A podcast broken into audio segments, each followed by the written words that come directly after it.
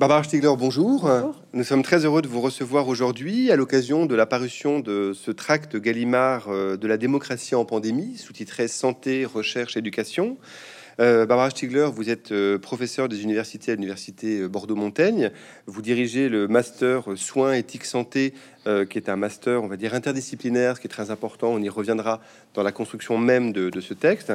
Euh, vous publiez aujourd'hui euh, ce livre et il est important de noter que ce texte, s'il s'interroge pardon, sur les effets de la crise sanitaire et politique qu'on connaît depuis un an, il est bien plus qu'un libelle lié à la contingence des temps. Il est, il s'inscrit avec dans la lignée de vos, de vos deux précédents ouvrages il faut s'adapter, qui était paru en, 2019, qui faisait la généalogie au sens nietzschéen euh, de l'idée de, néolibéralisme, et puis de Cap en grève, qui était paru à l'automne dernier, euh, et qui faisait le récit de votre participation aux mouvements sociaux et euh, de la question de l'articulation finalement entre la recherche et la présence politique du chercheur dans la, dans la cité.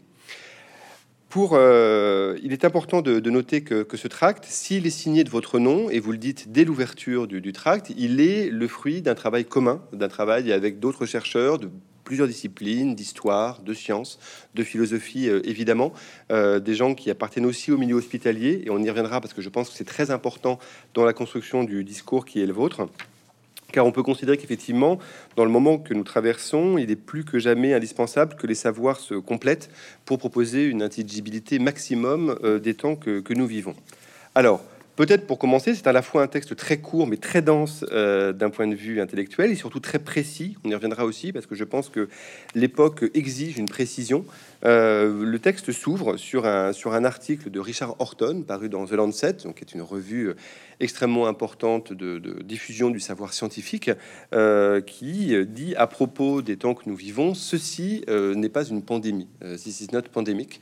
alors évidemment, euh, quand on lit ça en ouverture, il y a une espèce de, retenue. Qu'est-ce qui fait Et donc, évidemment, vous donnez raison, si l'on veut, à Horton par rapport à cette phrase. Pourquoi, selon vous, est-ce qu'on peut dire aujourd'hui euh, que ce n'est pas une pandémie que nous mm. vivons? Oui, merci beaucoup. Alors, effectivement, euh, le tract, j'ai décidé de l'ouvrir sur, sur cette déclaration un peu déstabilisante euh, déstabilisante pour tout lecteur, euh, à commencer par pour, moi, hein, puisque moi, je, comme tout le monde, hein, j'utilise les mots que tout le monde utilise et j'ai parlé pendant des mois de pandémie.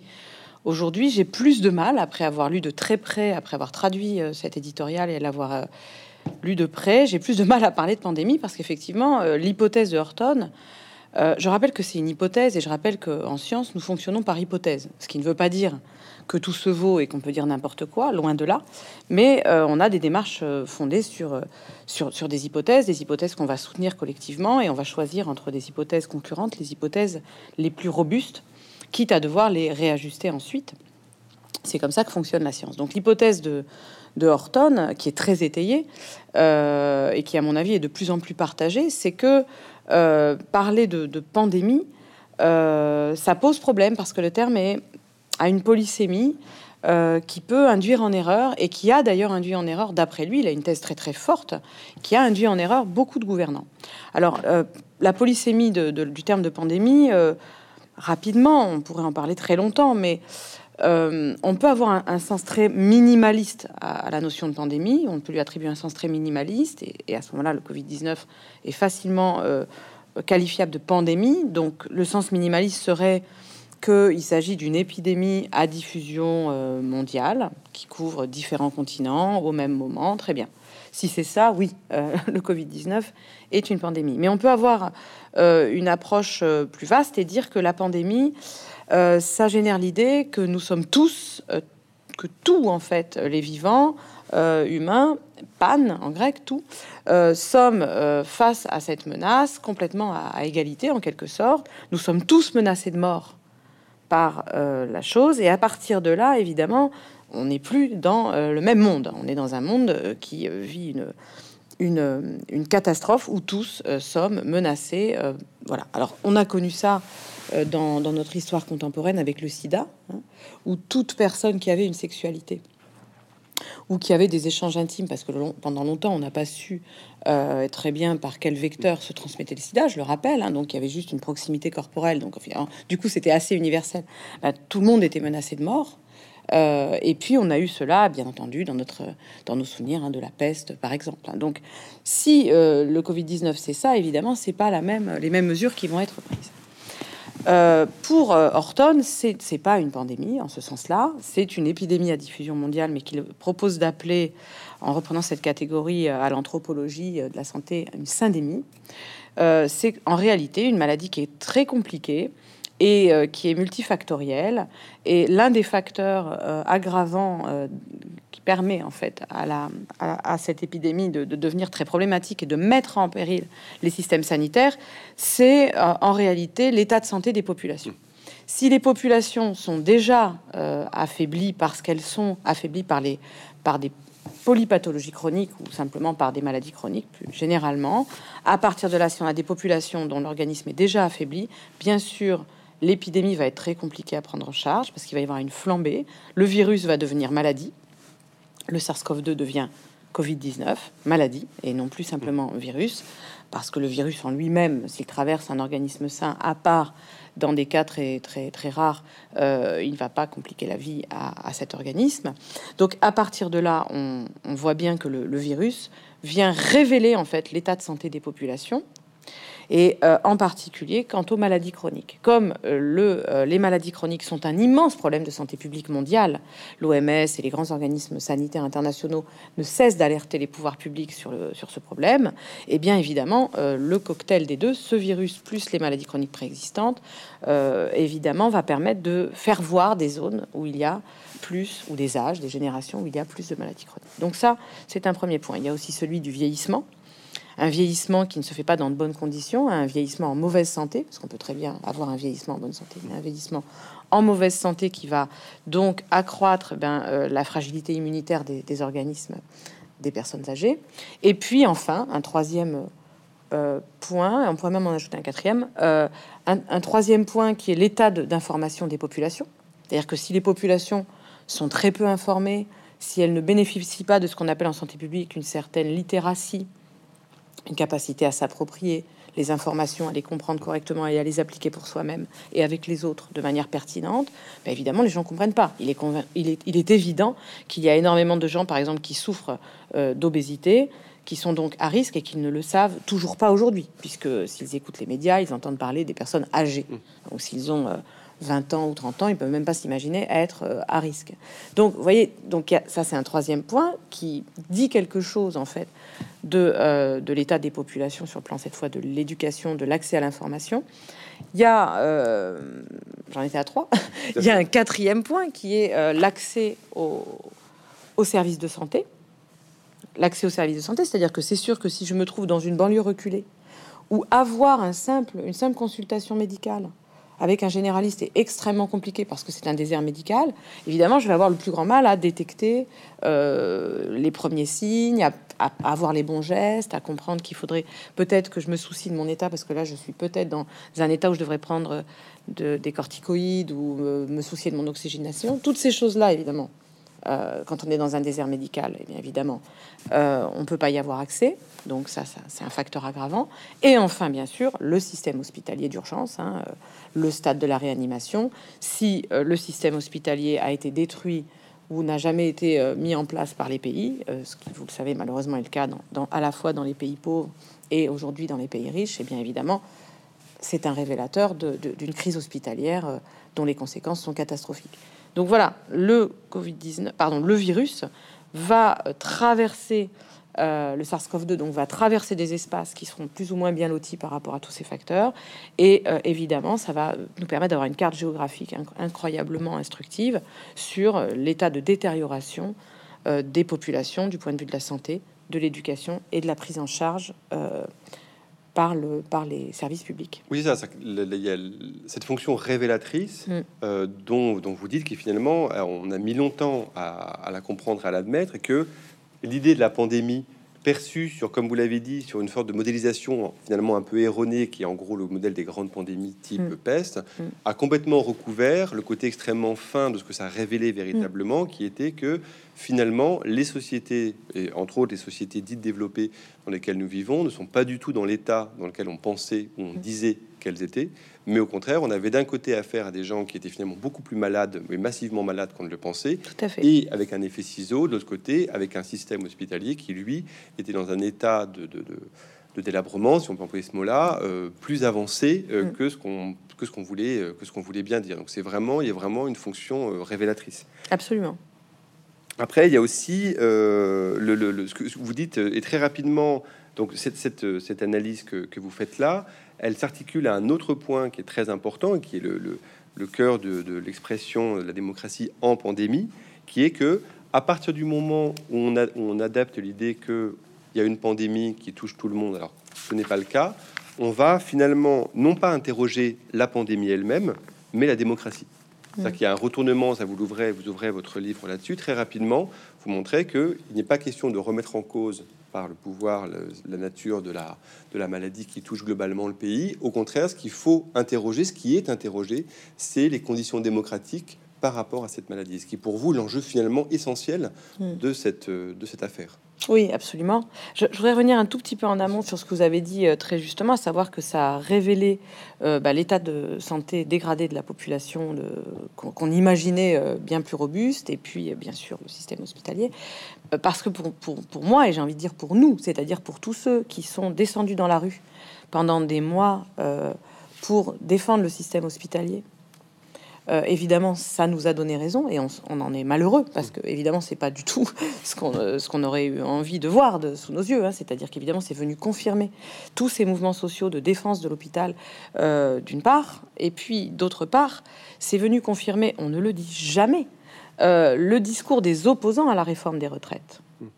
Moi, je me souviens être allé sur France Culture euh, au temps du dans l'émission Le temps du débat avec euh, Emmanuel euh, Laurentin, et je me souviens avoir débattu avec un économiste de la santé très connu qui s'appelle Frédéric Bizarre, et, lui-même défendait, non, non, mais il défendait cette réforme des retraites en partie en disant nous, notre, notre espérance de vie n'a pas cessé d'augmenter, notre état de santé est, est tout à fait est bien meilleur qu- qu'auparavant. Il est donc tout à fait normal que nous travaillons de plus en plus tard et que des personnes de 60, 70 ans aillent au travail, euh, etc., etc.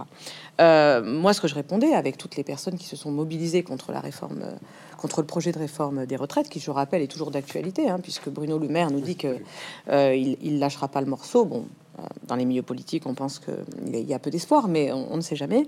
Nous, ce qu'on objectait, c'était que c'était totalement illusoire, qu'en réalité, certes, il y avait eu une certaine augmentation de, de, euh, de l'espérance de vie, mais euh, ce qu'il fallait regarder, c'était l'espérance de vie en bonne santé. Et que euh, aujourd'hui, imaginons ce que ça aurait été aujourd'hui, qu'un pays où on aurait dû envoyer des personnes âgées gagner leur leur pitance chaque jour, sans quoi il, euh, ça aurait été la famine. Vous voyez, enfin, on voit à quel point ça nous a donné raison euh, euh, sur cette affaire-là. Et ce qui est désolant de ce point de vue, c'est à quel point nous ne faisons pas de lien. Et moi, c'est mon obsession hein, de faire des liens entre ce qui s'est passé euh, il y a six mois, ce qui se passe aujourd'hui. L'absence de lien. Regardez aujourd'hui tout ce qui est dit aujourd'hui sur la nécessité de protéger les personnes âgées parce que vulnérables est proféré par des gens qui, il y a euh, un an, voulaient les envoyer au travail et dans des travaux difficiles, très exposés jusqu'au bout.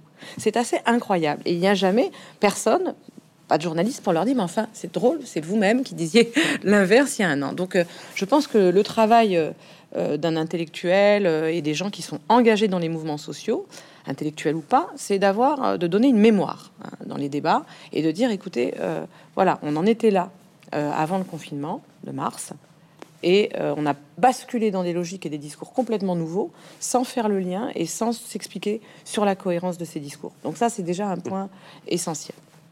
Après, effectivement, euh, vous avez raison sur l'idée que, euh, en fait, en mettant de côté la question des causes, la question des facteurs, la question, euh, c'est l'idée de syndémie, d'une approche multifactorielle, avec une enquête causale sur pourquoi le SARS-CoV-2 devient Covid, dans quelle zone, avec une approche de géographie urbaine, de sociologie des populations, tout ce, qui permet de faire une véritable santé publique. Parce que la santé publique, ça n'est pas seulement l'épidémiologie, je le rappelle.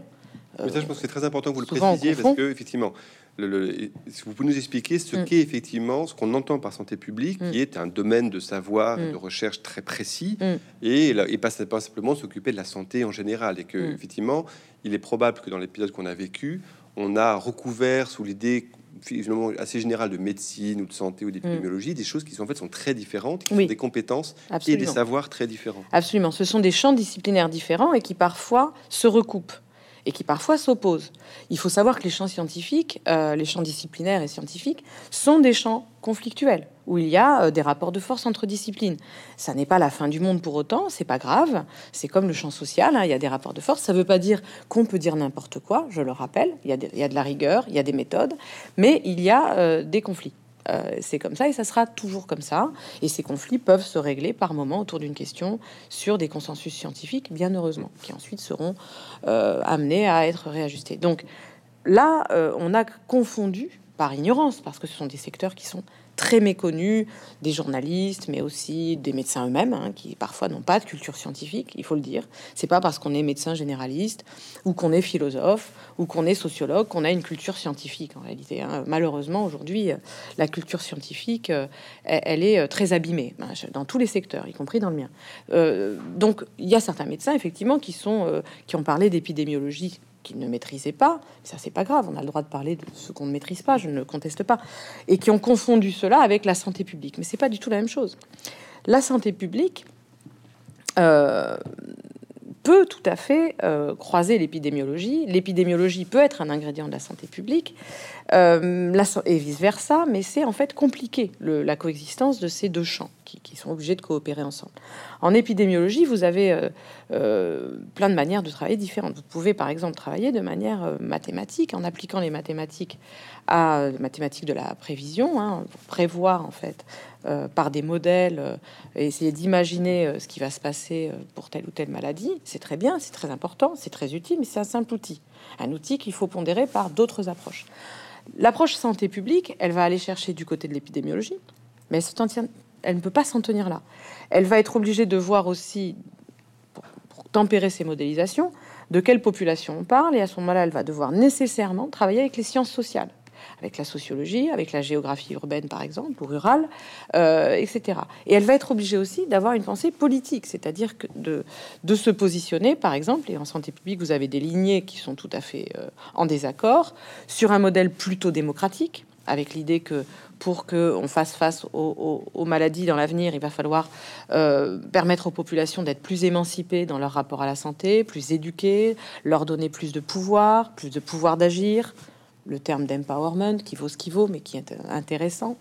Euh, et puis vous avez des visions de santé publique très différentes, même carrément, carrément opposées, qui vont dire que les populations, non, il faut les prendre en main euh, de manière autoritaire, pourquoi pas par la répression, ou pourquoi pas par une certaine manipulation de la communication, voire la transformation des comportements par des techniques de nudging euh, qui ont été ici mobilisées. On en parlera peut-être tout à l'heure. Donc, euh, voilà, c'est un champ conflictuel et l'épidémiologie, c'est une, branche hmm. parmi d'autres euh, de, ce, de ce grand continent de la réflexion en santé publique. Et ce qu'on voit bien, c'est qu'en santé publique, on ne peut pas réfléchir à l'intérieur d'une seule discipline. Comme on ne peut pas, alors elle essaie de se constituer comme discipline ayant une unité, hein, mais elle est obligée euh, de, de, parler avec toute une série de disciplines, et on ne peut pas évidemment avoir un raisonnement de santé publique qui tienne dans le cerveau d'un seul individu. Bon, donc la question, c'est finalement, euh, ça interroge directement euh, notre modèle démocratique au fond. Et c'est ça qui m'a passionné dans cette situation, tout, en qui m'a passionné et qui m'a profondément euh, effrayé, c'est c'est à quel point notre système, notre pensée démocratique, notre système démocratique, nos habitudes démocratiques, si tant est qu'on en est, mais je crois qu'on en a quand même dans certains milieux, pouvaient être, pouvaient voler en éclats euh, de manière aussi violente, aussi brutale, parce qu'il y avait une maladie ou une épidémie mondiale difficile à maîtriser. Ça m'a vraiment fait très peur. Et en particulier, moi, j'ai été euh, euh, aux premières loges parce que j'ai la chance de travailler dans un milieu qui est régi, assez, plutôt régi par des habitudes, un milieu de travail qui est plutôt régi par des habitudes démocratiques, qui est l'université. L'université dont euh, les statuts depuis euh, la loi de 1900, la loi Fort de 1969, euh, bah, nous obligent à une démocratie universitaire. C'est pas le cas de beaucoup de milieux de travail. Hein. Il y a beaucoup de milieux de travail où il n'y a pas de démocratie au travail. Hein. C'est difficile de pouvoir imposer ça. C'est un véritable chantier. C'est le cas à, l'université, même si souvent on n'est pas satisfait du respect de cette démocratie, mais quand même elle, elle existe. Et quand on a quand on a cette habitude là et quand on voit euh, la rapidité avec laquelle tout ça peut être balayé et remis en cause parce qu'il y a un problème sanitaire dans le pays, c'est assez effrayant, effectivement. Alors en même temps, on, peut, on pourrait vous objecter de dire, mais euh, au contraire, le pouvoir politique s'est entouré de, scientifiques, euh, justement a reconnu, entre guillemets, le fait qu'elle avait besoin de gens qui avaient du savoir pour mm. pouvoir prendre des décisions, ce qui est la fonction du politique, hein, qui n'est mm. pas de savoir, mais qui est de choisir au sein d'un champ de savoir. Et, euh, et de l'autre côté aussi, ce que vous, vous, vous, dites à plusieurs reprises dans le, dans le texte, que les lumières vacillent, qu'il y a une sorte de renoncement à la rationalité. Et en même temps, on a le sentiment que dans les médias, euh, la question de la science, du savoir, n'a jamais été aussi présente, alors que c'est plutôt effectivement une chose qui avait un peu disparu. Mmh. Euh, comment est-ce que vous expliquez cette contradiction? On a plutôt le sentiment d'avoir eu affaire justement à entendre des gens qu'on n'entendait pas forcément trop, avoir aussi eu quand même des discours de vulgarisation scientifique nous expliquant ce que c'était qu'un virus, comment ça, ce que c'était qu'une zoonose. Enfin, tout le monde est devenu. Euh, on a pris plein de mots euh, pendant cette année. et alors que la lecture finale que vous en faites, c'est de dire non, c'est-à-dire qu'il y, a quelque chose que ça ne s'a pas fonctionné mm. selon l'apparence que ça a pris. Mm. En fait, on a le sentiment qu'il y avait du savoir partout et que les décisions étaient prises selon des critères scientifiques. Et la présentation que vous en faites dans de la démocratie en pandémie, c'est que non, ça, ne s'est pas mm. véritablement passé comme ça. Oui, alors votre question est double. Elle porte à la fois sur euh, le pouvoir politique euh, d'un côté et euh, ce que j'appellerais le pouvoir médiatique de l'autre, puisque c'est un pouvoir également. alors, pour ce qui est du pouvoir politique, effectivement, si on ne connaît pas si on ne connaît pas la manière dont notre République est, structurée autour de ces questions de santé publique, et a priori on n'est pas très au courant, donc euh, voilà, euh, on se dit, bah écoutez, euh, on a un président de la République qui immédiatement réunit un conseil scientifique, etc. C'est plutôt effectivement rassurant. La réalité est tout autre. La réalité, c'est que en fait, nous avons toute une série d'organismes euh, avec euh, de l'expertise. Alors, qu'est-ce qu'un expert? Je, le rappelle quand même. Un expert, c'est pas exactement un scientifique, et un scientifique, c'est pas exactement un expert. Un scientifique, bon, c'est quelqu'un qui travaille dans un champ de recherche, qui est reconnu comme tel par sa corporation ou par, euh, par ses collègues, et qui a donc toute, qui a fourni en fait toutes les garanties pour être reconnu comme scientifique. Et il peut être parfois appelé comme expert euh, c'est-à-dire comme quelqu'un qui va donner en fait des conseils euh, à, la décision euh, dans des champs qui relèvent des décideurs en fait, hein, quels qu'ils soient, politiques ou autres. Donc nous avons en fait en France plus d'une dizaine d'organismes qui sont financés par notre République, dans lequel travaillent des, scientifiques qui prennent effectivement la, la fonction d'experts pour éclairer les décisions publiques.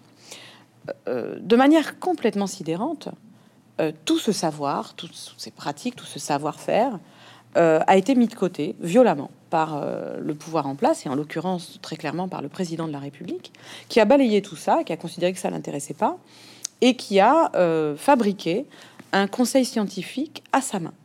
Donc il a téléphoné à quelques personnes, il y a eu un système de cooptation et on a euh, découvert, les, gens avec lesquels je travaille, qui sont des, certains des experts en santé publique euh, extrêmement expérimentés, ont découvert en fait que certains de leurs collègues qu'ils connaissaient, qui n'avaient euh, malheureusement aucune qualification en santé publique, sont retrouvés au conseil scientifique. alors évidemment, ça, interroge. très rapidement, le conseil scientifique, et en particulier Monsieur Delfrécy, euh, on le voit aujourd'hui, hein, il, contre très régulièrement dans les médias euh, les propos d'Emmanuel Macron ou ceux d'Olivier Véran, se sont sentis instrumentalisés. Dès le début des élections municipales, hein, où on leur a collé sur le dos que c'était eux qui avaient décidé cette, cette folie. Alors évidemment, ça a commencé à, aller très mal, très très vite, forcément, puisqu'il y avait une dimension d'instrumentalisation. Ils s'en sont assez vite rendus compte. Au passage, c'était assez naïf hein, de s'imaginer qu'ils allaient pouvoir euh, avoir un, pouvoir libre, etc. Quand on, vient doubler comme ça euh, des institutions qui existent, il y a quelque chose là qui est, qui est pas correct. Hein. C'est pas vraiment corporate. Et puis surtout, c'est pas très républicain parce que la République, elle existe, elle a, elle a, euh, l'avantage de la continuité, de, de, ce qu'on appelle les institutions, et ces petits comités qu'on fait ad hoc, qu'on fait au dernier moment pour faire des petits coups à la petite semaine, c'est quand même pas très sérieux. Donc moi j'ai été très étonnée hein, du manque de, au niveau des médias, du manque de vigilance par rapport à ça. Quand, quand, euh, le, quand le président de la République s'est fait son propre service de sécurité dès les premiers jours de son arrivée à l'Élysée avec euh, Alexandre Benalla, euh, ça a, à juste titre, choqué tout le monde. Là, ça n'a choqué personne. c'est un signe de, à part les milieux que je connais, c'est quand même un signe de, manque de vigilance de, nous tous, hein, citoyens. Donc là, il y a eu ce premier euh, moment. Ensuite, euh, le président de la République, ayant des problèmes avec ce conseil, a créé un deuxième conseil, le conseil CARE, qui aujourd'hui n'est même plus activé. Et ensuite, il, est passé sur un autre fonctionnement qui est le conseil de défense. Il a détourné euh, le, conseil de défense, qui normalement est prévu pour des affaires militaires, vers le sanitaire pour obtenir euh, le secret euh, et pour obliger ceux qui y participent à se taire. Écoutez, il y a quand même quelque chose qui va pas. Euh, donc, il est clair qu'il y a eu une instrumentalisation du savoir scientifique et ce savoir scientifique a été en fait un bricolage. On utilisait tel ou tel chiffre, telle ou telle donnée chiffrée opportunément pour faire entendre ceci ou faire entendre cela à la population. Ce savoir, entre guillemets, scientifique, il a été transformé, je vous le rappelle, en doctrine c'était le terme qui a un petit peu disparu là, ces derniers mois, semaines, de, quand même le terme extrêmement effrayant de doctrine sanitaire, euh, avec parfois l'idée qu'on se demandait si on n'était pas euh, euh, dans, des, dans des instances type doctrine de la foi. Mm. donc il y a un moment où, quand on connaît l'histoire des sciences et quand on connaît leur allergie tout à fait normale au tribunal d'inquisition, on est un petit peu effrayé par la notion de doctrine. Hein. bon, donc on a fait comme si la science, c'était en fait des espèces de données euh, euh, comme ça qui tombaient du ciel, du cerveau d'hommes ou de femmes extrêmement éclairés, tout seuls comme ça, euh, et que c'était, il y avait une doctrine, il y avait le vrai d'un côté, le faux de l'autre. Évidemment, ça ne marche pas comme ça. Ça suppose la science, bah, des méthodes, un travail collectif, de l'intelligence collective, une dimension expérimentale, du réajustement, etc. Donc ça, c'était pour la part, disons, du pouvoir politique. Quant au travail médiatique, alors bien sûr, euh, on saluera jamais assez tous les courageux qui, dans les médias, euh, étaient effrayés de la manière dont les choses se passaient et qui ont essayé de faire entendre autre chose, d'autres voix, des questions. Hein, c'est quand même le but hein, de, l'espace médiatique que de permettre le débat, le questionnement, euh, l'attitude de recherche, etc. mais malheureusement, très vite, ça n'aura échappé à personne. l'espace médiatique est devenu un espace en fait totalement manichéen, où il y avait d'un côté euh, les, ceux qui savent et qui disent le bien, mais vraiment avec un B majuscule, et puis euh, les ignares, les irrationnels, euh, qui sont du côté du mal, avec un M, du mal avec un M majuscule. C'est sûr que c'est la manière dont les choses se sont structurées a complètement paralysé les cerveaux et a rendu tout, tout questionnement impossible. Et du même coup, beaucoup de, scientifiques, d'intellectuels ont décidé de se taire parce qu'ils avaient très très peur en fait de parler. Et euh, au moment où plus que jamais, plus que jamais dans toute notre histoire collective récente, on avait besoin de discuter de science, de discuter de médecine, de discuter de santé publique, de discuter de démocratie, etc. À ce moment-là, il y a eu un immense silence dans, dans, mon milieu qui, pour moi, a été profondément douloureux. Je n'ai pas pu supporter que toutes les voix autour de moi se taisent. Et en réalité, euh, j'imagine que c'est pas seulement mon cas, mais en réalité, la conversation, on l'a maintenue au téléphone, essentiellement, en se téléphonant, quand on pouvait, en se voyant par petits groupes. Et je me suis dit, bah, cette conversation, qui, appartient, qui est dans une démarche de conversation scientifique, même si c'est pas toujours des, gens hyper spécialisés qui. Cette conversation, il faut qu'on en rende compte. Et, et ce tract a cherché à à faire entendre cette voix-là. Et je suis convaincue que un peu partout dans tous les pays, il y a eu comme ça des groupes de gens qui, de manière informelle, ont essayé de réfléchir collectivement. Mais il leur a été très difficile de parler. Sachant que dans, la voie que vous voulez faire entendre, c'est ce que vous avez commencé à évoquer là, ce qui est très important, puisque la, question qu'on peut vous poser une fois que vous avez décrit le processus de décision et d'information scientifique du pouvoir, c'est de vous demander pourquoi. C'est pourquoi est-ce que c'est ça qui a été fait, pourquoi c'était fait de cette façon-là, etc. Et que vous l'ouvrez d'ailleurs, c'est présent dès l'ouverture du tract. Évidemment, euh, la question, il n'y a pas de, excusez-moi, la question qui intervient très rapidement, c'est celle du complot. Et l'objection qui est faite systématiquement en cas de critique des, décisions qui ont été faites, c'est de dire mais vous êtes du côté des complotistes ou des rassuristes. Enfin, on a inventé des noms euh, plus farfelus les uns que les autres pour essayer de discréditer systématiquement la parole. Dans la démonstration que vous faites, qui est très importante, et vous avez commencé à l'évoquer là, c'est de dire il n'y a pas de complot, c'est-à-dire que c'est pas une sorte d'immense machinerie euh, montée de longue date pour aboutir à l'asservissement des populations. Il y a deux choses. Il y a euh, une fabrique du consentement par rapport à des décisions qui sont compliqué à faire admettre à des populations. Euh, et, il y a un effet d'opportunité. Et c'est là où on rejoint vos travaux précédents. C'est-à-dire qu'effectivement, l'idée, c'est que la pandémie, et c'est pour ça que nous sommes en pandémie, euh, la pandémie euh, est l'occasion de mettre en œuvre une logique politique, intellectuelle, mentale, tout ce qu'on veut, qui correspond, lui, pour le coup, à un projet ancien, pas du tout caché, un projet déclaré, qui est une forme de qui est le projet du néolibéralisme. Oui, entre autres, mais pas seulement d'ailleurs. Euh, pas seulement, effectivement.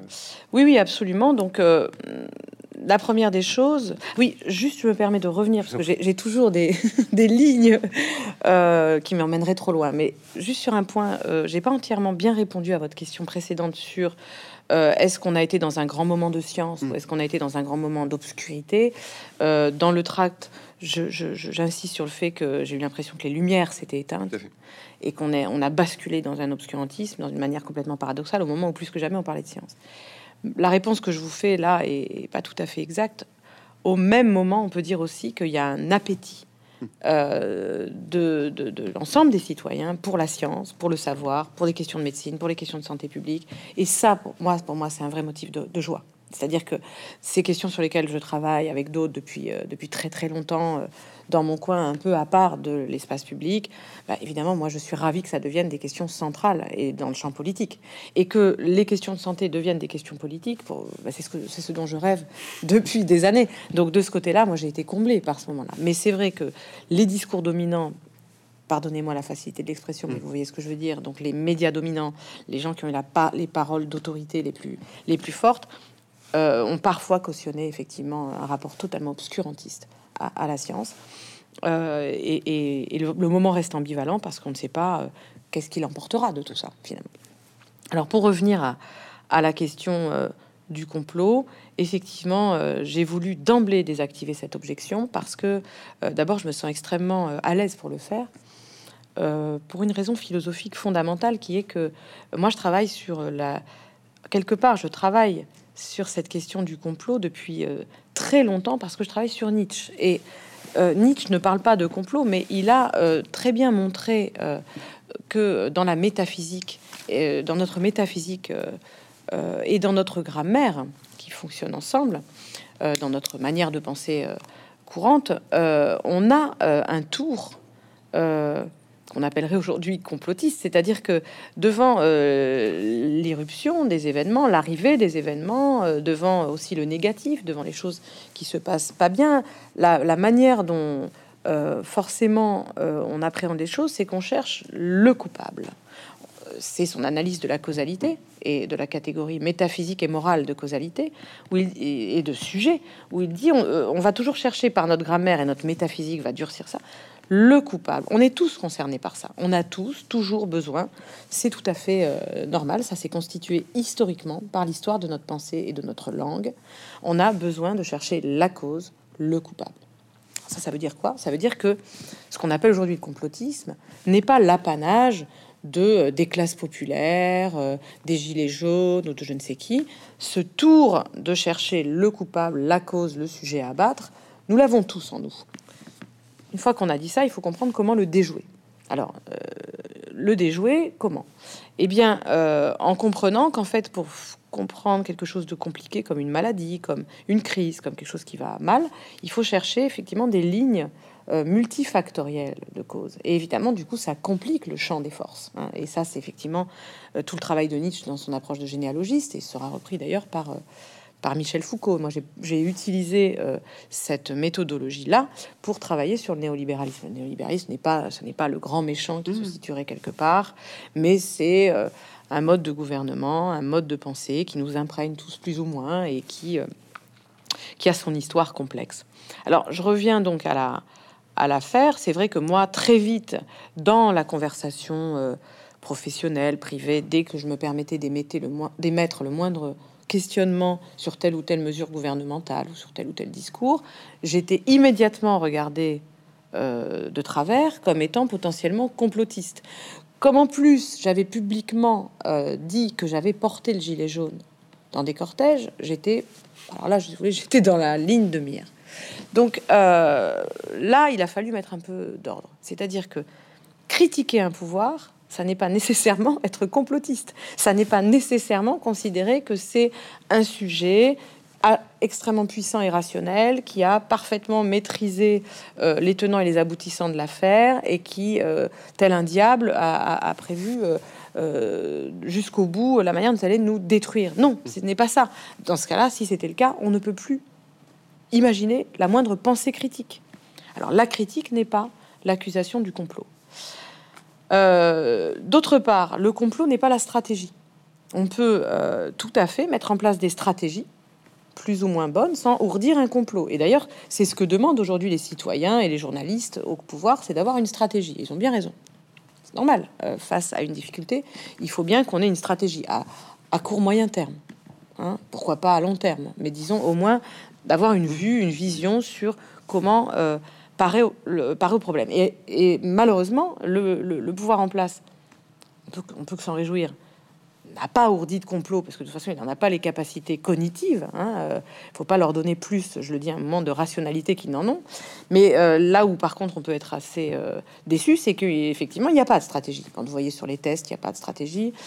sur l'exemple des tests est absolument spectaculaire. Il n'y a aucune stratégie de santé publique il n'y a même pas de gestion de ces tests. Hein. On balance un million, euh, un million de tests ou un milliard, je sais plus, je me perds dans les chiffres, hein, chaque mois. Ce que, vous dites juste, je me permets de... C'est mm. que le, premier moment, donc le moment du confinement de, mm. mars 2020, euh, est la manifestation de ça. C'est que le confinement, pour vous, vous le décrivez, est une décision panique. Complètement. Ce n'est pas une décision de stratégie de politique de santé, mais justement, c'est une la décision preuve, panique face à un La preuve, six jours avant, Emmanuel Macron euh, se met en scène, parce que les caméras sont convoquées, etc., pour montrer avec son épouse qu'ils vont au théâtre et que les Français doivent continuer à aller au théâtre et qu'il n'est pas question d'arrêter de changer nos habitudes de vie.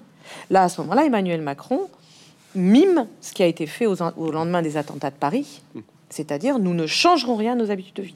Nous continuerons à aller sur les terrasses. Nous continuerons à... Euh, euh, eh ben faire vivre ce pays, la France, pour qui, euh, euh, voilà, la culture, etc., la convivialité, tout ça, c'est fondamental. Donc il est là-dedans et il n'entend rien à ce que lui disent certains épidémiologistes, à ce que lui disent les hospitaliers. Il ne veut rien savoir.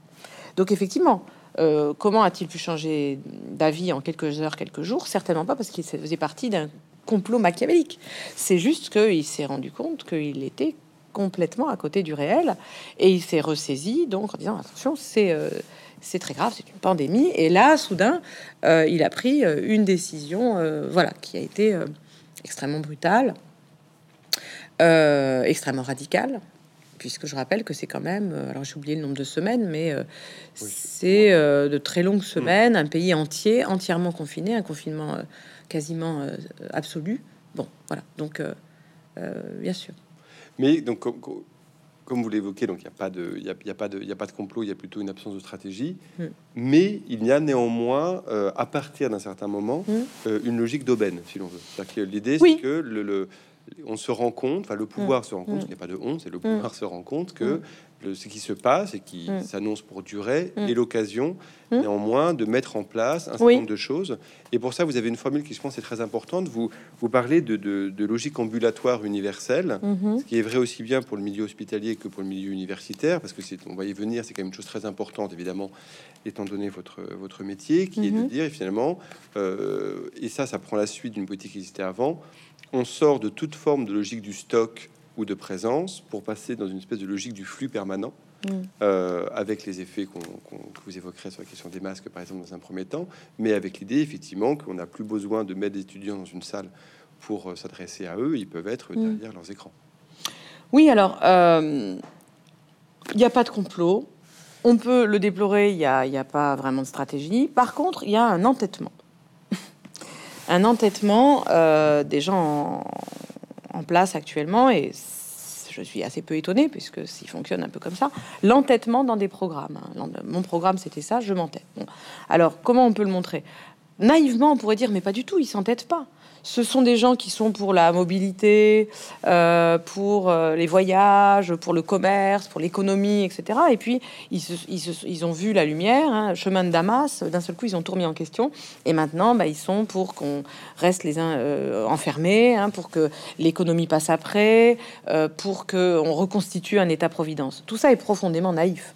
En réalité, la mondialisation, ils se sont entêtés hein, dans, la, vision, dans la vision mondialiste, puisque en France, c'est seulement depuis quelques semaines, quelques jours, qu'on se soucie de la question du contrôle aux frontières. En réalité, pendant près d'un an, il était parfois impossible de sortir de chez soi, il était impossible de faire 10 km, mais il était parfaitement autorisé de prendre des bateaux, euh, des avions pour euh, une certaine élite sociale qui avait, euh, en fait, pour ses affaires économiques et pour d'autres, pour, ses affaires économiques, pour, ses, pour son loisir aussi. hein. Il a été tout à fait possible pendant un an de partir en vacances très loin, à l'autre bout de la terre, quand on était très fortuné. Donc, il y a quelque chose là de complètement délirant, c'est-à-dire qu'ils se sont entêtés dans ce dogme de il ne faut pas fermer les frontières, car fermer les frontières, c'est mal. Bah, je sais pas, peut- peut-être ça dépend, il faut voir. Donc euh, voilà, quand on enferme euh, des régions entières, on ne peut pas comprendre qu'on laisse les frontières ouvertes. C'est ça, un exemple d'entêtement, voilà, d'entêtement ici. Autre exemple, alors oui, effectivement, on nous a euh, ce- cette, vision, cette, conception très mobiliste hein, de, la société où chacun doit être toujours en mouvement, où il faut accroître les mobilités, a été contrecarrée par l'idée que nous devions rester chez nous. Évidemment, c'est c'est quelque chose qui semblait pas être dans le programme euh, de la République en marche, hein, c'est moins qu'on puisse dire. Mais en réalité, là où il y a eu un effet d'aubaine, c'est ah oui, mais rester chez nous, c'est accroître ce qu'ils appellent, il y a un ministère qui a ce nom, la transition numérique. C'est accélérer la transition numérique. C'est obliger tout le monde à euh, entrer dans, un, dans, une, dans une numérisation de ses activités. Exemple, euh, eh bien, le programme de Jean-Michel Blanquer. Le programme de Frédéric Vidal, Jean-Michel Blanquer, ministre de l'Éducation, Frédéric Vidal, ministre de l'Enseignement supérieur et de la Recherche, ont pour programme, depuis qu'ils sont arrivés au pouvoir, de numériser au maximum les systèmes éducatifs. Eh bien, là, évidemment, il y a eu un effet d'aubaine. Alors, bien entendu, il n'y a pas eu un, horrible complot euh, où euh, les plus grands dirigeants de la planète, dont Mich- Jean-Michel Blanquer et euh, Frédéric Vidal, se seraient réunis en fabriquant un faux virus pour nous le, diffuser sur la planète de telle sorte qu'ils puissent appliquer leur plan. Évidemment, c'est grotesque.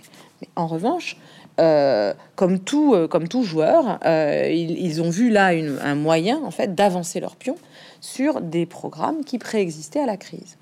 Et c'est pour cela que ça leur a posé aucun problème euh, l'idée que euh, bah, tout le système éducatif soit confiné, que les étudiants soient pendant près d'un an enfermés, euh, privés de relations sociales, privés de cours au sens fort du mot, c'est-à-dire d'un lieu collectif où s'élabore ensemble le savoir, le questionnement, la recherche, l'interrogation. Tout ça leur a posé aucun problème puisque c'était leur vision de l'éducation qui s'est déployée. Et ça, c'est important, c'est que ce que vous dites aussi, c'est que le- le- la différence du cours à distance et du cours, euh, comme vous voulez le donner en amphithéâtre ou autre, c'est pas une différence de degré. c'est une différence de nature. Mhm. Que vous, vous, tenez beaucoup, je crois, à cette idée-là, l'idée que l'enseignement à distance, mhm. jusqu'à un certain point, n'est pas un enseignement, ne, correspond pas aux critères. Mhm. Je pense que voilà, je pense c'est important de, que vous insistiez là-dessus sur l'idée qu'effectivement, donner cours derrière un écran, euh, c'est pas parce qu'on énonce une parole avec un contenu intellectuel que c'est que c'est faire un cours. Oui, bien sûr. Alors moi, pendant, pour vous donner un exemple, hein, pendant euh, le confinement, euh, bon, moi j'ai refusé euh, de d'aller sur la plateforme Zoom, etc. Parce que je considérais que c'est pas mon rôle. Enfin, j'ai pas à me filmer euh, et à regarder euh, l'image de mes étudiants. Je voyais absolument pas l'intérêt de tout ça. ça me paraissait complètement aberrant. Je savais par ailleurs que la plupart de mes étudiants étaient, beaucoup de mes étudiants étaient mal équipés mmh. sur le plan informatique et que quand on quand on a quand on passe par Zoom, c'est extrêmement coûteux pour le forfait. Il y a des problèmes de connexion. Beaucoup sont mal connectés, soit ils sont en zone blanche euh, des zones blanches euh, dans les campus. Hein, euh, il y a des zones blanches. Hein, il y a des problèmes de connexion, de Wi-Fi, donc je voyais absolument pas l'intérêt de. voilà, s'ils veulent voir ma tête, ils peuvent, je sais pas, regarder autre chose. Ça n'a aucun intérêt en réalité. Donc moi, j'ai procédé par, par PDF. J'ai envoyé des, des, écrits qui, qui, me semblaient didactiques. Alors c'est pas un cours bien sûr, mais voilà, il y avait quelque chose de didactique qui pouvait suivre. Et puis dès que j'ai pu les voir, j'ai eu des petites réunions avec des représentants, j'ai fait des podcasts. Mais tout ça, c'est pas des cours. Ce sont des éléments euh, de, connaissances qu'on transmet, très bien, mais ça fait pas un cours. Parce que qu'est-ce que c'est qu'un cours? Un cours, euh, alors nous, on fait pas de cours particuliers dans nos disciplines. Dans nos disciplines, ça marche par le... C'est fondamental de comprendre ça. Ça marche par le groupe. Euh, pourquoi? Parce que l'idée, c'est que c'est c'est euh, en fait d'abord on fait ça dans le cadre d'institutions républicaines. Donc euh, c'est un acte républicain et dans cet acte républicain moi je, je, comprends comme ça euh, le savoir va être mobilisé pour un ensemble un groupe qui va venir de différents horizons sociaux et c'est ce travail collectif qui va prendre du temps, qui va commencer à une certaine date et qui va finir à une autre date, qui va permettre au fond de co-construire un savoir commun. Pour moi, nous participons en faisant cela à euh, l'élaboration d'une rationalité partagée, d'un espace commun de savoir. Et en ce sens, nous sommes des institutions, euh, universités, écoles, collèges, lycées, indispensables à la cohésion d'une communauté politique et à quelque chose comme une république, si on croit encore à cette notion. Hein.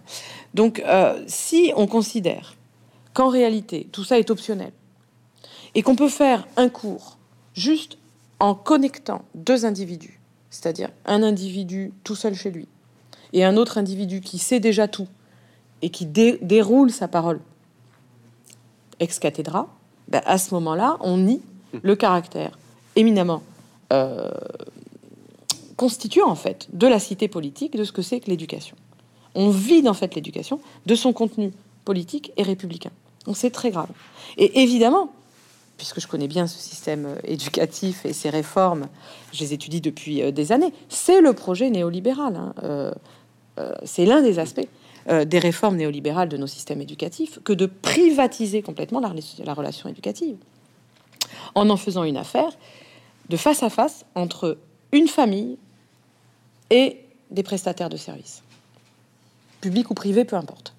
En fait, dans la conception néolibérale et aussi dans la conception du capital euh, formation, du capital humain, hein, euh, l'idée est que, euh, en fait, l'enjeu, c'est pour les familles qui sont en compétition avec les autres familles, c'est de capitaliser du savoir et des compétences dans un milieu compétitif.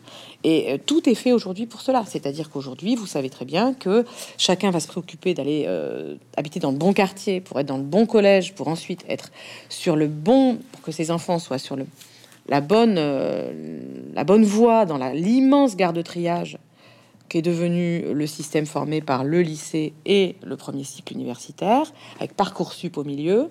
Et il s'agit en fait que nos enfants euh, euh eh bien, soient triés dans les bonnes voies. Hein. Donc, fondamentalement, eh bien, les familles se préoccupent que d'une seule chose. Euh, enfin, en réalité, non, mais je veux dire, le projet, c'est ça c'est de armer euh, d'un capital suffisamment fort, d'une agilité suffisamment forte, euh, eh bien, ces enfants pour pouvoir, pour qu'ils puissent s'en sortir dans la compétition sociale. Évidemment, c'est une toute autre vision de l'éducation que celle que moi je défends, qui peut s'inscrire dans une tradition républicaine et qui, plus généralement, si on laisse de côté la notion de république, peut s'inscrire dans une, doit s'inscrire en fait dans, un rapport à la cité politique. Et là, on peut, on peut remonter bien en amont de l'idée de république. On peut remonter chez les Grecs au rapport euh, essentiel entre démocratia, démocratie et paideia, l'éducation.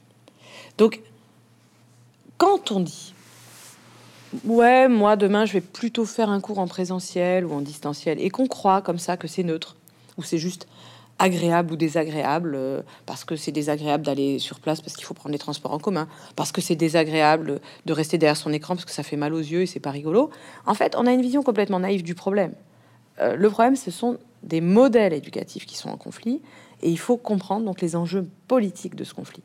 Et parler de présentiel et de distanciel, pour moi, c'est très grave, parce qu'on fait comme si, en fait, c'était une option. on peut enseigner soit en allant sur place, ça, s'appelle le présentiel, ce mot abominable, qui, pour moi ne veut pas rien dire, mais veut dire que la présence est devenue une option.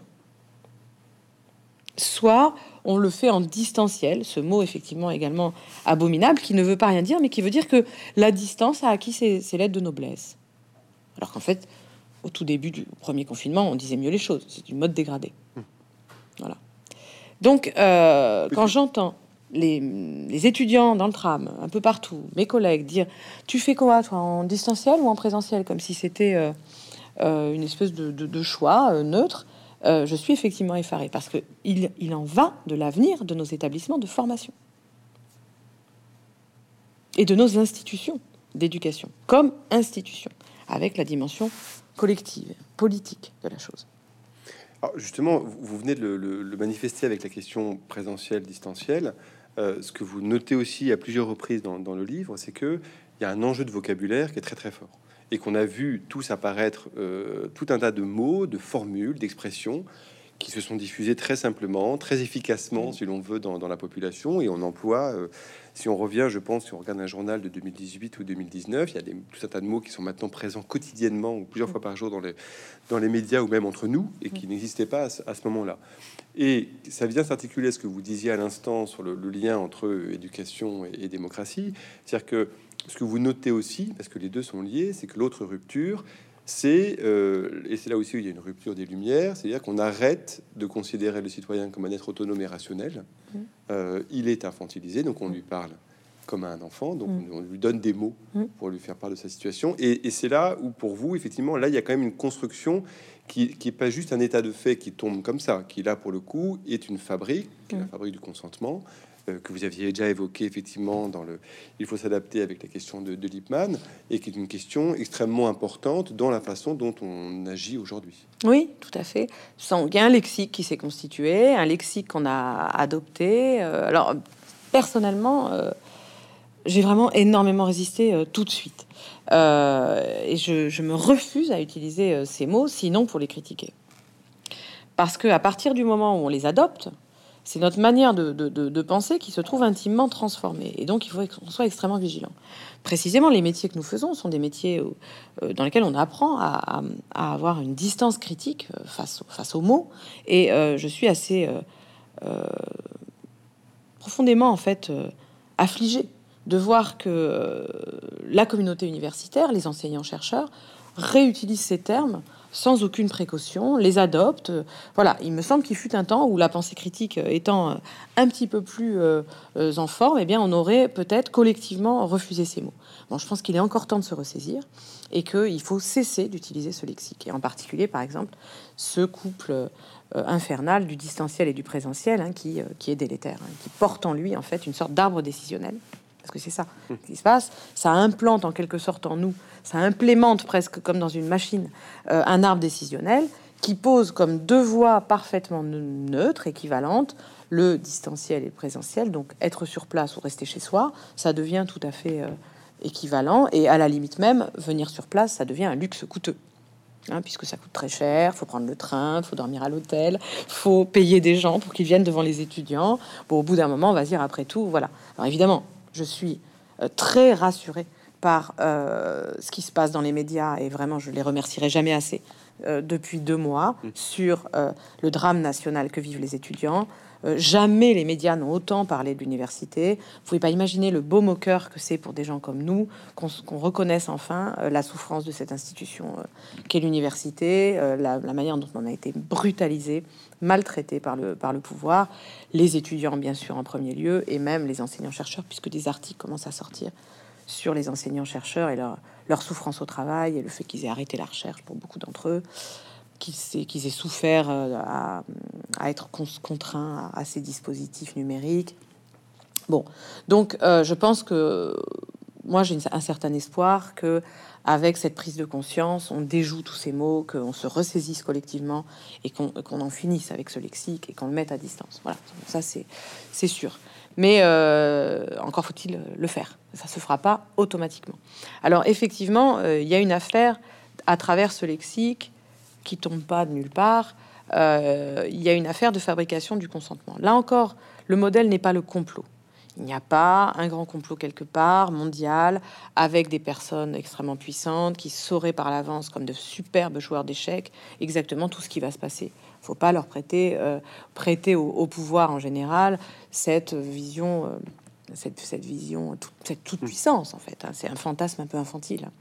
En revanche, euh, il y a effectivement des, instances qui fabriquent des mots, qui lancent des mots, et qui ont surtout euh, une représentation euh, qui pose problème, qui est antidémocratique.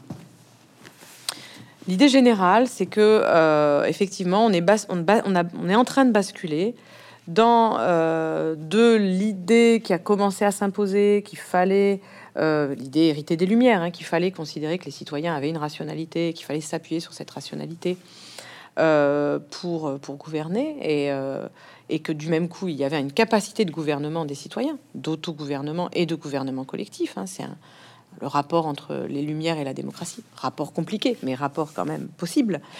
Et puis, une nouvelle manière de voir qui s'est imposée de manière effectivement très brutale dans les années 30, moment d'apparition du nouveau euh, libéralisme, du néolibéralisme, l'idée, alors qui, préexistait au 19e siècle, qu'en réalité, les individus et les collectifs sont totalement irrationnels.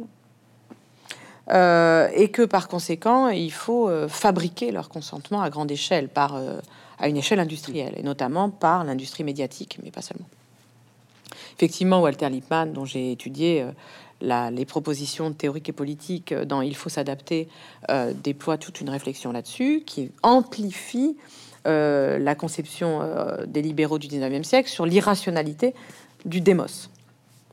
Sauf que chez Lippmann, ça va beaucoup plus loin, puisque ce n'est pas seulement le démos qui est irrationnel et qu'il faudrait gouverner, dompter, dresser, a ça chez Tocqueville, hein. C'est, euh, ça va plus loin, c'est même les individus qui sont irrationnels. Ils sont euh, irrationnels parce qu'ils ils d'une histoire évolutive qui les a adaptés à un monde préhistorique qui n'existe plus. Et donc, du même coup, il faut transformer l'espèce humaine en, euh, la, en fabriquant son consentement à partir de toutes sortes de techniques. Alors, il y a une rencontre aujourd'hui entre ce vieux fond néolibéral qui remonte aux années 30 de fabrication du consentement qui a donné, évidemment, qui a inspiré aussi des gens comme Édouard Bernays, hein, que le public euh, des lecteurs euh, connaît bien, hein, le neveu de, Freud, qui était un grand admirateur de Lippmann. Il y a tout ça avec la, naissance des, agences de communication, etc., dont Lippmann est l'un des théoriciens. Il y a ça. Il y a d'autre part, euh, en santé publique, j'en parlais au début de notre entretien, une veine autoritaire qui considère que les populations sont immatures, incapables, et qu'il faut fabriquer ce qu'on appelle leur acceptabilité, l'acceptabilité sociale. Euh, donc par des euh, messages qui, guident les conduites dans la bonne direction. Donc évidemment, ces deux, ruisseaux se rencontrent pour faire un, fleuve euh, extrêmement puissant. Et puis il y a une troisième lignée qui, est, qui m'intéresse au plus haut point, qui est l'économie comportementale, qui apparaît à la fin du XXe siècle, au début du XXIe siècle, qui prend de plus en plus d'ampleur et qui a été euh, renforcée par sa rencontre entre la rencontre en entre l'économie et les neurosciences et qui réactive les idées de Lippmann sans le savoir que nous serions en fait plein de biais cognitifs parce que adaptés à une époque préhistorique où il n'y avait pas la mondialisation, où il n'y avait pas les problèmes complexes de nos sociétés. C'est exactement ce que dit Lippmann, mais là, ça va être remis au goût du jour par cette nouvelle économie, l'économie comportementale, qui aujourd'hui est l'économie dominante. Mm. Aujourd'hui, si vous prenez les grands euh, euh, prix Nobel, euh, beaucoup d'entre eux sont dans cette veine de l'économie comportementale. Donc il faut guider les populations d'en haut par des techniques manipulatoires euh, et euh, l'un des termes qui a été lancé pour euh, populariser auprès des décideurs ces techniques, c'est le terme de nudge, hein, nudging, le coup de pouce incitatif par, bah, par des pictogrammes, par des messages, par des mots. Et ce que, personne ne sait quasiment, à part une journaliste du Point et quelques journalistes comme le réalisateur de, de, Signes des temps sur France Culture, il y a eu très très peu, très très peu de documentation médiatique là-dessus. Et, euh, ben c'est que euh, Emmanuel Macron, euh, dès les premiers jours, a activé en fait une, une nudge unit, une unité de nudging pour gérer la crise sanitaire. En fait, j'en ai pas parlé au début, non seulement il a créé ce conseil scientifique avec toutes les limites que l'on sait, puis ensuite le CAIR, mais il a aussi fait appel à, à, en fait ces techniques de nudging, en particulier cabinet de BVA. Hein. Et euh, c'est à ces gens-là qu'il euh, a confié euh, bah, tous ces éléments de discours, et notamment, par exemple, un exemple que j'ai donné, l'auto-attestation, l'attestation dérogatoire de déplacement, je crois qu'elle s'appelle comme ça, qui n'a strictement aucune valeur juridique, hein, qui ne correspond à rien, mais qui est là, en fait, pour influencer, nos, pour, nous pousser à l'autoconfinement, voilà, par une manière incitative. Euh, il est quand même très important, je pense maintenant, aujourd'hui, qu'on ait un débat public sur cet usage du, nudging, euh, qui est très important et influent. Il faut savoir, par exemple, que Barack Obama a gouverné les États-Unis, euh, a présidé plutôt les États-Unis avec des conseillers imprégnés de cette théorie du nudging. Emmanuel Macron avait installé une nudge unit bien avant l'arrivée de la pandémie ou de l'épidémie à diffusion mondiale, plus exactement, euh, puisque dès, son arrivée au pouvoir. Hein, euh. donc, il faut réfléchir là-dessus parce que de deux choses l'une. Euh, soit on reprend leur prémisse, à savoir que nous sommes, en tant que collectif et individu, pétris de biais, nous sommes irrationnels, et il faut donc confier la direction des affaires à des chefs qui sont éclairés par des experts, pourquoi pas? Mais encore faut-il qu'on en décide ensemble, qu'on ait une discussion euh, euh, tous ensemble autour de, la chose. Euh, soit on continue à penser, dans le droit fil notamment des Lumières, que, mais plus généralement de, l'idée démocratique qui nous vient des Grecs, que bah, il y a une intelligence potentielle euh, des citoyens, euh, des citoyens quand ils s'assemblent, il y a une, intelligence euh, possible du démos à certaines conditions, etc. etc. Mais cette discussion, il faut qu'on l'ait. Et la discussion, elle porte sur, en fait, l'avenir de la démocratie. Est-ce que nous voulons encore être en démocratie? C'est ça la question qui est posée. Si les problèmes ne peuvent être gérés que par des nudge units qui savent mieux que nous ce qu'on doit faire et qui, pire que ça, ne nous le disent pas à notre conscience parce que nous risquerions d'y résister et utilisent des moyens infraconscients pour guider nos conduites face au changement climatique, face aux problèmes sanitaires, face aux problèmes de sécurité, etc. À ce moment-là, disons-le clairement, nous en arrêtons, nous en finissons avec la démocratie. Donc euh, voilà, moi je pense que, enfin j'espère que je contribuerai euh, par ce texte à euh, poser cette question collectivement et, que les gens réalisent un peu l'ampleur de cette vision d'un démos irrationnel, hein, l'ampleur que, l'emprise que c'est en train de prendre sur beaucoup de notre personnel politique. Bah, je pense que voilà, c'est sur, cette, cet appel à une réflexion véritablement démocratique, puisque c'est mm. vraiment, je pense, effectivement le cœur du tract que vous avez publié, que nous allons clore ces entretiens. Barbara Stigler, merci beaucoup pour de, voilà, qu'on a reçu pour de la démocratie en pandémie qui viennent paraître. J'ai tract Gallimard. Merci à vous. Merci beaucoup.